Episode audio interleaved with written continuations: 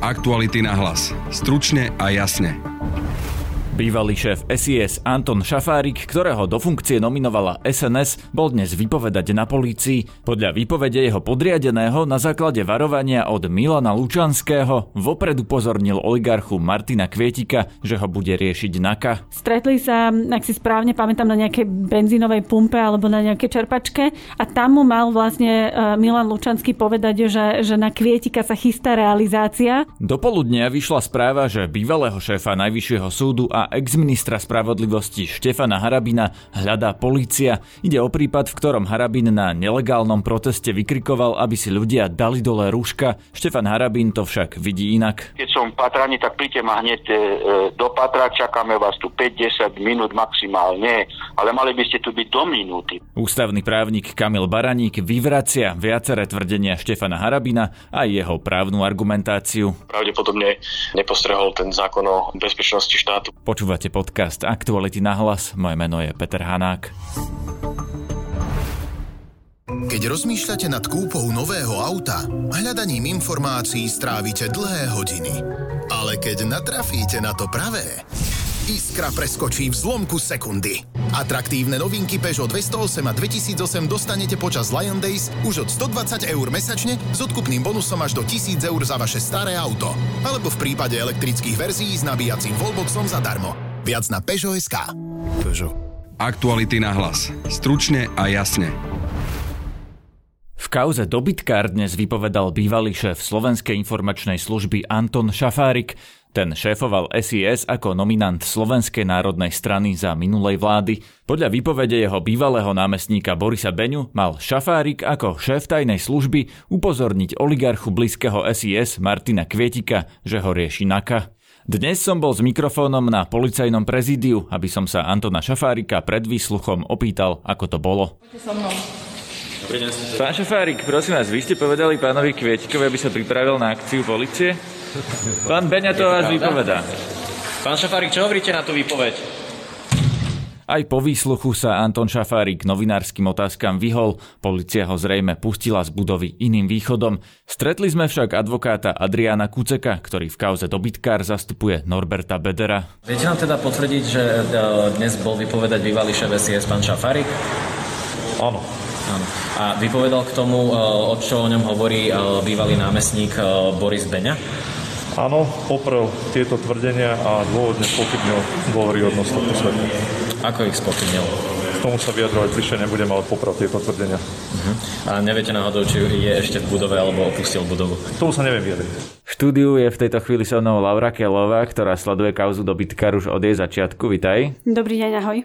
Povedzme si najprv, ako sa vtedajší šéf tajnej služby Anton Šafárik vôbec dozvedel o tom, že polícia, NAKA, ktorá je teda iná zložka ako SIS, má rozpracovaného oligarchu Kvietika.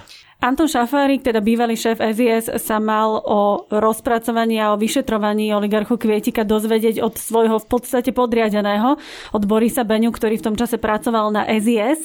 A ten tým, že vlastne vypovedá a spolupracuje s policiou a teda vypoveda aj na seba a priznáva sa, tak jeden z tých príbehov, ktorý vyrozprával policii, bol ten, že, že dozvedel sa on, že, že je vyšetrovaný kvietik a mal túto informáciu posunúť práve svojmu šéfovi, Antonovi Šafárikovi, aby ten následne upozornil e, o oligarchu Kvietika. No a ako sa to dozvedel Boris Beňa?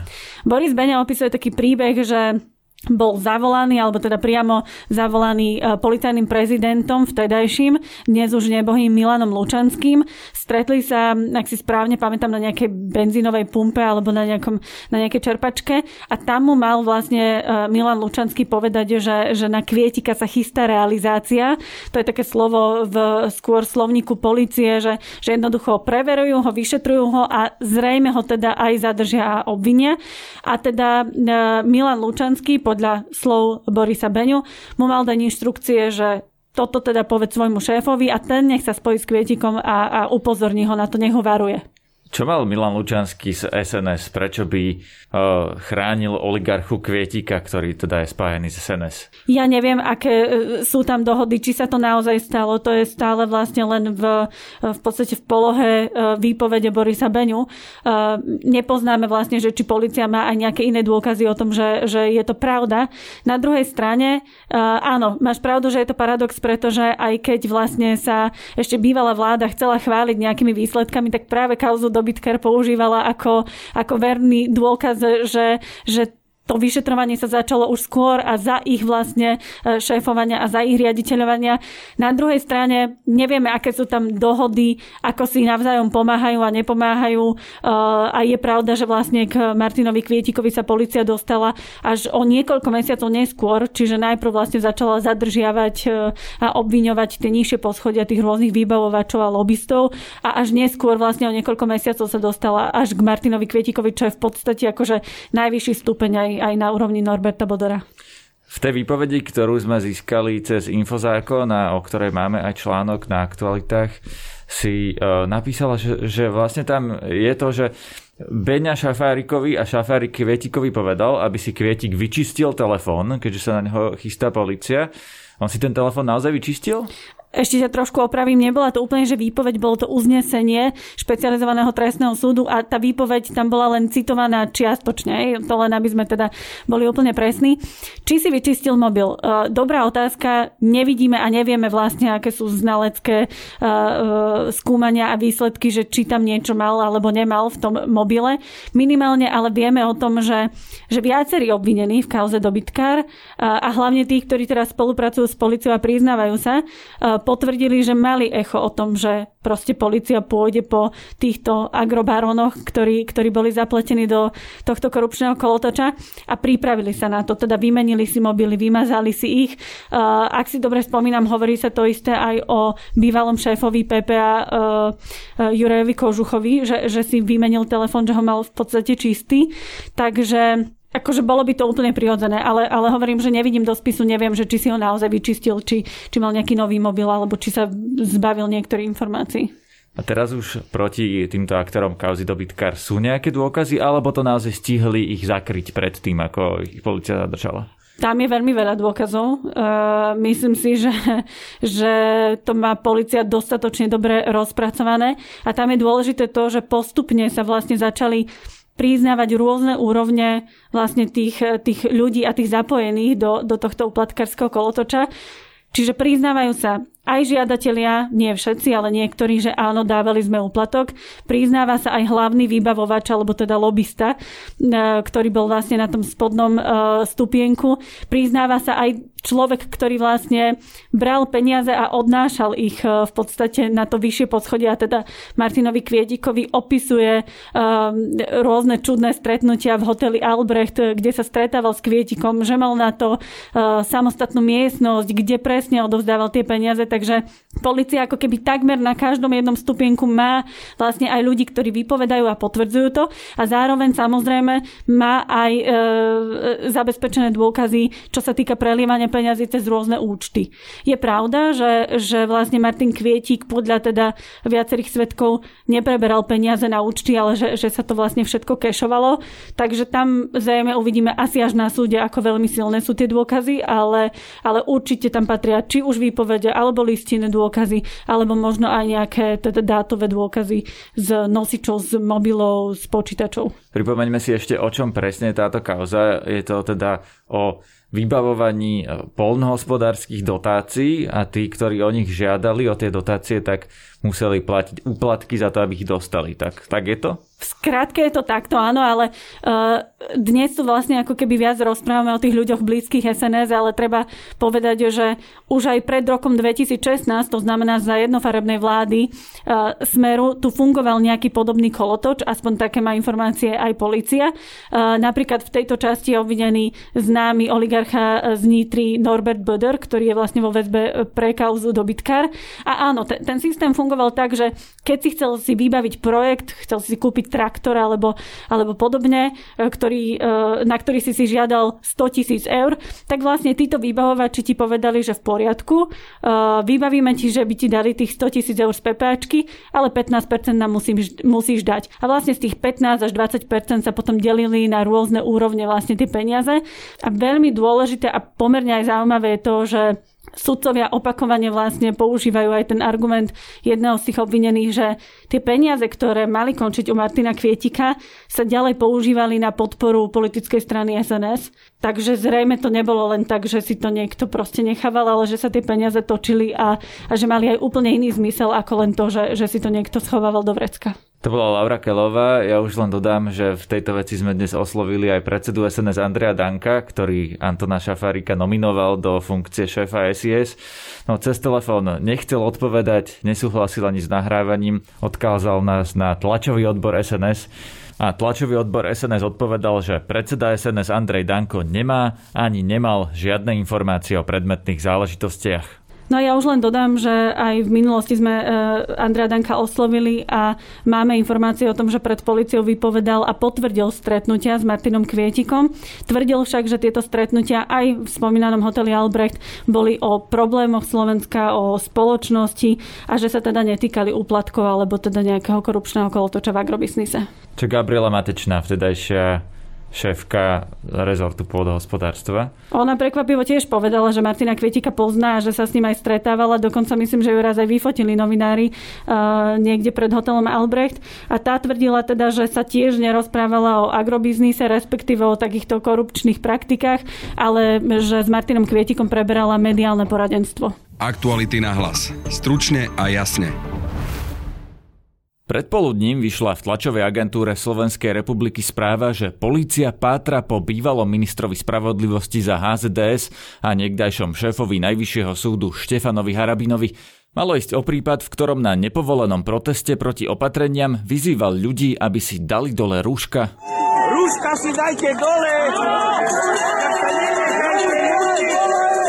Nenechajte sa mučiť ešte aj tu!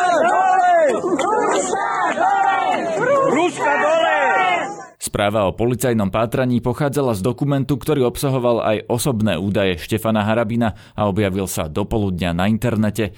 Harabin najprv pre TASR nepoprel, že po ňom policia pátra, dokonca vysvetľoval dôvody pátrania, že si neprebral zásielky od policie. Kontaktovali sme preto policajnú hovorkyňu Petru Fríse. Zverejnením osobných údajov bývalého predsedu Najvyššieho súdu Slovenskej republiky sa už zaoberá úrad inšpekčnej služby. Po vykonaní všetkých potrebných úkonov bude rozhodnuté o ďalšom postupe vo veci. V súčasnosti nie je možné k veci poskytnúť žiadne bližšie informácie, keďže by mohlo byť zmarené konanie príslušníkov úradu. Volal som aj priamo Štefanovi Harabinovi. Je to blúd. Prečo je to blúd? Pozrite, pred chvíľou som prišiel, som bol pred e, bytovkou na verejnom presťastve minimálne takú hodinu, aj hodinu a pol. Boli tam redaktori, najprv som dával rozhovor panu Linhartovi dlhý, potom e, pánovi Medzihradskému z e, Markíži a teraz som hovoril, že nie som Patrani, pretože keby som bol Patrani, tak uh, automaticky, keď som vystrčil pety z domu, hej, no tak uh, tí policajti, ktorí po mne patrajú zo všetkých okien oproti môjmu domu, tak by už museli ma vypátrať. No a on ako neveril tomu, hej, že nie som patraní, tak znovu dával tú istú otázku. Tak Pán Harabin, ale to snad je na tom, aby to posúdila policia, alebo povedala, potvrdila policia, či po vás pátra, alebo nie. No tak, počkajte, počkajte, počkajte. Ja som zachytil vaše aby... vyjadrenie v TASR, že o tom viete, že po vás pátrajú. Počkajte, nie, nie, to zrejme skomolili, vôbec nie. Hej, to zrejme skomolili, lebo ja mám natočené, čo som povedal pre TASR. E, ani ma to nezajíma, ale e, keď ma necháte dopovedať, tak sa uh, už nebudete veľmi ďalej pýtať v tomto smere. Možno, že budete mať iné otázky. Skúste vysvetliť. No a ten, no, ten e, pán redaktor uh, Medzihradský znovu mi dáva otázku, že akože, ale podľa našich informácií ste patrania a tak ďalej. Hovorím, nie som patrani, lebo by tu museli byť, je, lebo taký je režim patrania, je, však to trošku poznám, veď 40 rokov robím trestné právo, nie? Tak keď je patrani niekto, tak všetky dostupné miesta sú obsadené hej, a monitorované. A ja tu už sme hodinu a nikto tu neprišiel ma vypatrať. Tak hovorím, viete čo? Zavolajte na policiu.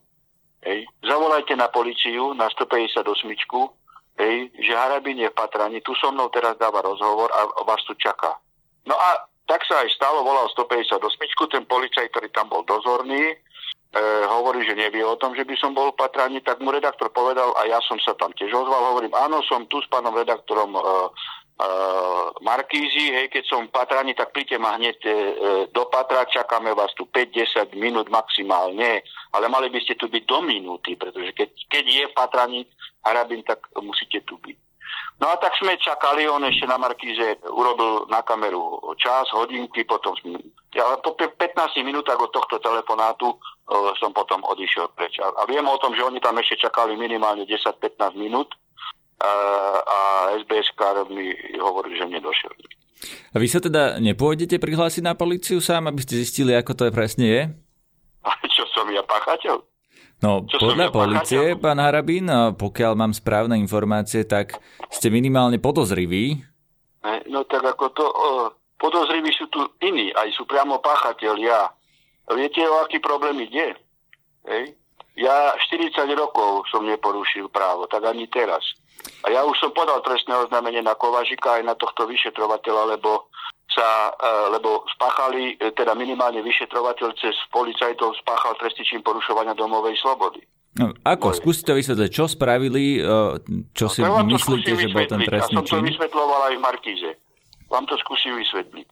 Kovážik 15.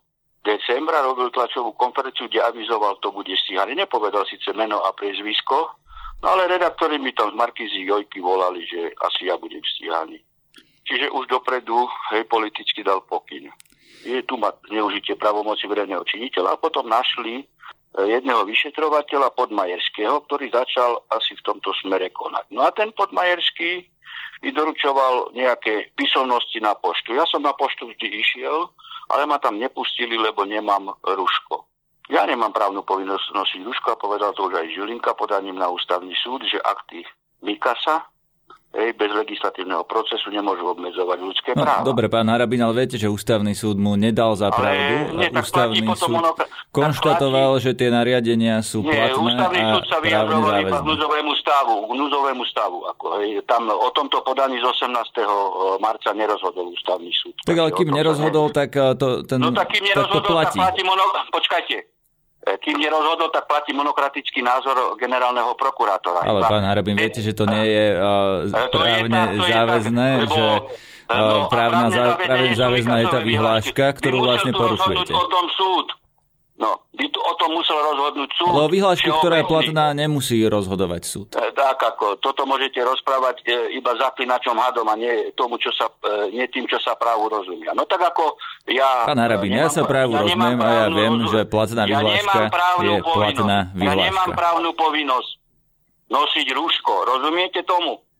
Pán Harabin, no, vy si myslíte, že keď ste na tom proteste kričali, že rúška dole, počkajte, že ste neporušili počkajte, zákon? Redaktor, ešte sme sa nedostali k tomu, čo som vám povedal. Ale ja sa vás pýtam teda konkrétnu otázku.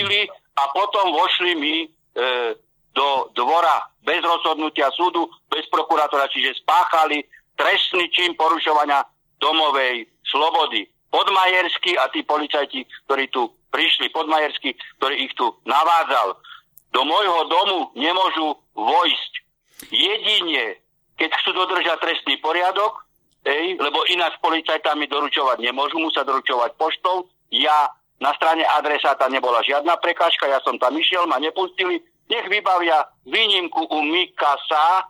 Mikas dal 144 tisíc výnimiek, tak nech dá výnimku Harabinovi, aby orgány činné trestom konaním mohli doručiť. Zrejme mi chceli doručiť rúško. Pán Harabín, no. ja sa vás teraz pýtam, či si myslíte, že ste neporušili zákon tým, že ste vyzývali ľudí, aby si dali dole rúška?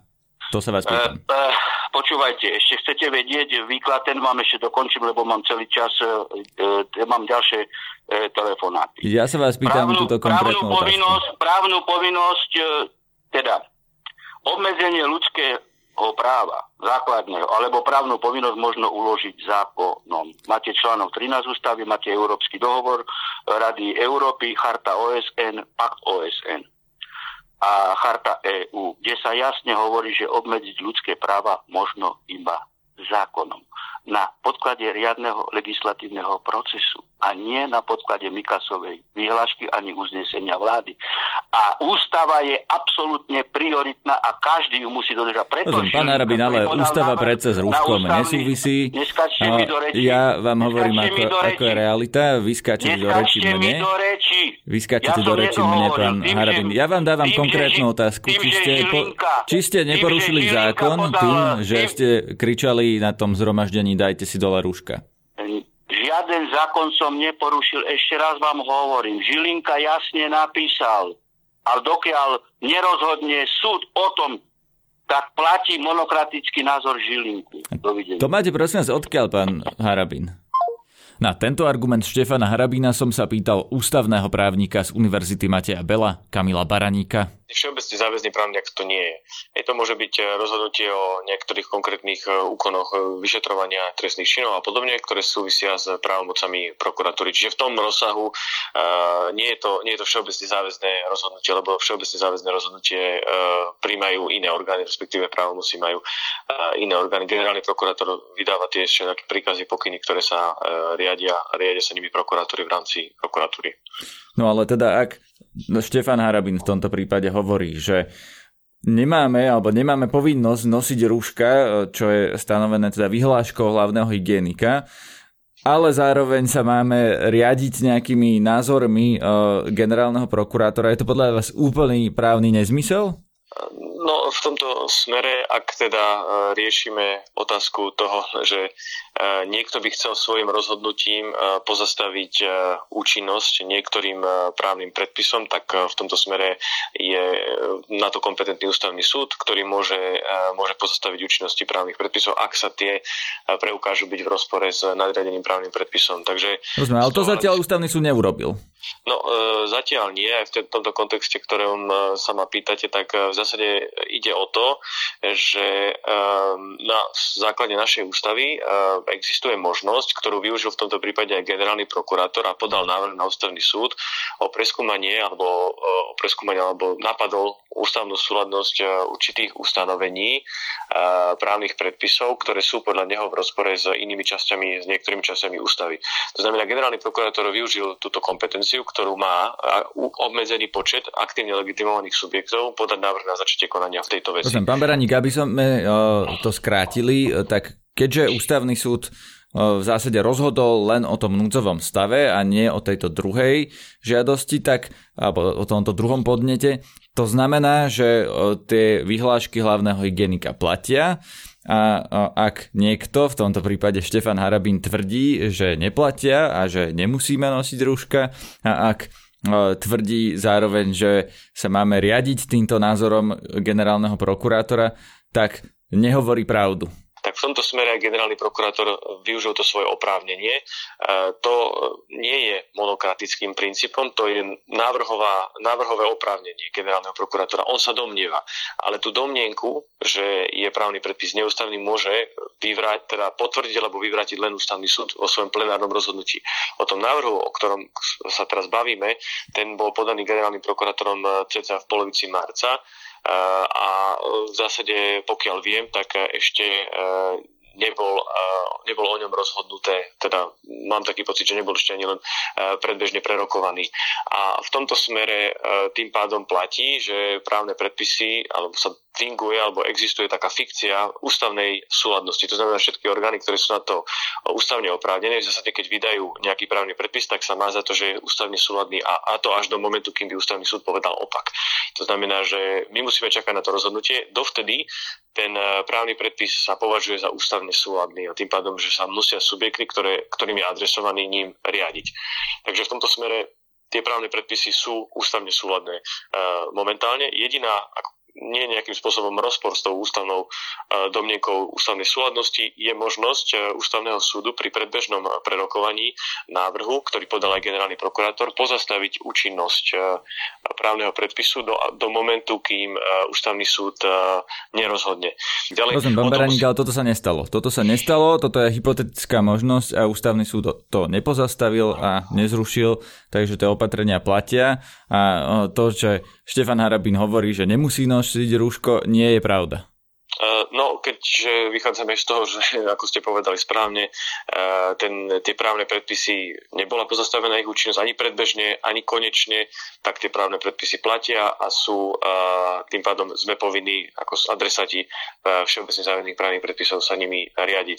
Ja by som k tomu ešte možno dodal aj to, že je pravdou, že základné práva a slobody môžu byť obmedzené zákonom, ale taktiež môžu byť aj na základe zákona v jeho meciach to znamená, že aj v zmysle článku 13 ústavy platí, e, že je možné aj na základe zákona o základné práva slobody. Súčasne treba uviezť aj to, že v súčasnosti sa nachádzame v e, núdzovom stave, e, kedy ústava, ktorý ústava pozná, predpokladá a predvída jeho osobitú reguláciu a to aj s ohľadom na základné práva slobody v článku 51 odsek 2 odkazuje na zákon o bezpečnosti, ústavný zákon o bezpečnosti štátu a treba chápať, že to obmedzovanie základných práv slobody je v núdzovom stave v inom režime ako je to v prípade e, nenúdzového stavu, teda klasického stavu. A v tom prípade môže aj dokonca vláda, má posilnenie právomoci a aj vláda môže svojim e, nariadením alebo svojim rozhodnutím e, obmedziť základné práva slobody, na čo nemá právo e, bez zákonnej úpravy alebo zákonnej podpory v čase uh, nenúdzového stavu, teda riadneho stavu. To znamená, že v tejto situácii sme ešte uh, vlastne v tom režime, kedy je základné práva a slobody možné obmedzovať ešte voľnejšie, ako to uvádza článok 13. Takže Štefan Harabin ani v tomto bode nehovorí pravdu tak pravdepodobne nepostrehol ten zákon o bezpečnosti štátu, ktorý hovorí o väčšej právomoci vlády pri obmedzovaní základných práv a slobod. Ja sa nechcem vyjadrovať veľmi k tomu, že či všetko to, čo sa deje, je ústavne súhľadné, len zohľadom na to, že treba brať že existujú určité limity, medze a všetky tieto má v právomoci posúdiť jediný ústavný súd a nie e, niekto návrhom. Takže v tomto smere musíme čakať na rozhodnutie ústavného súdu. A za chvíľu vás dajú očkovať a za chvíľu čipovať. Na dnešnom podcaste sa podielali Adam Oleš, Matej Ohrablo a Laura Kelová. Zdraví vás Peter Hanák. Aktuality na hlas. Stručne a jasne.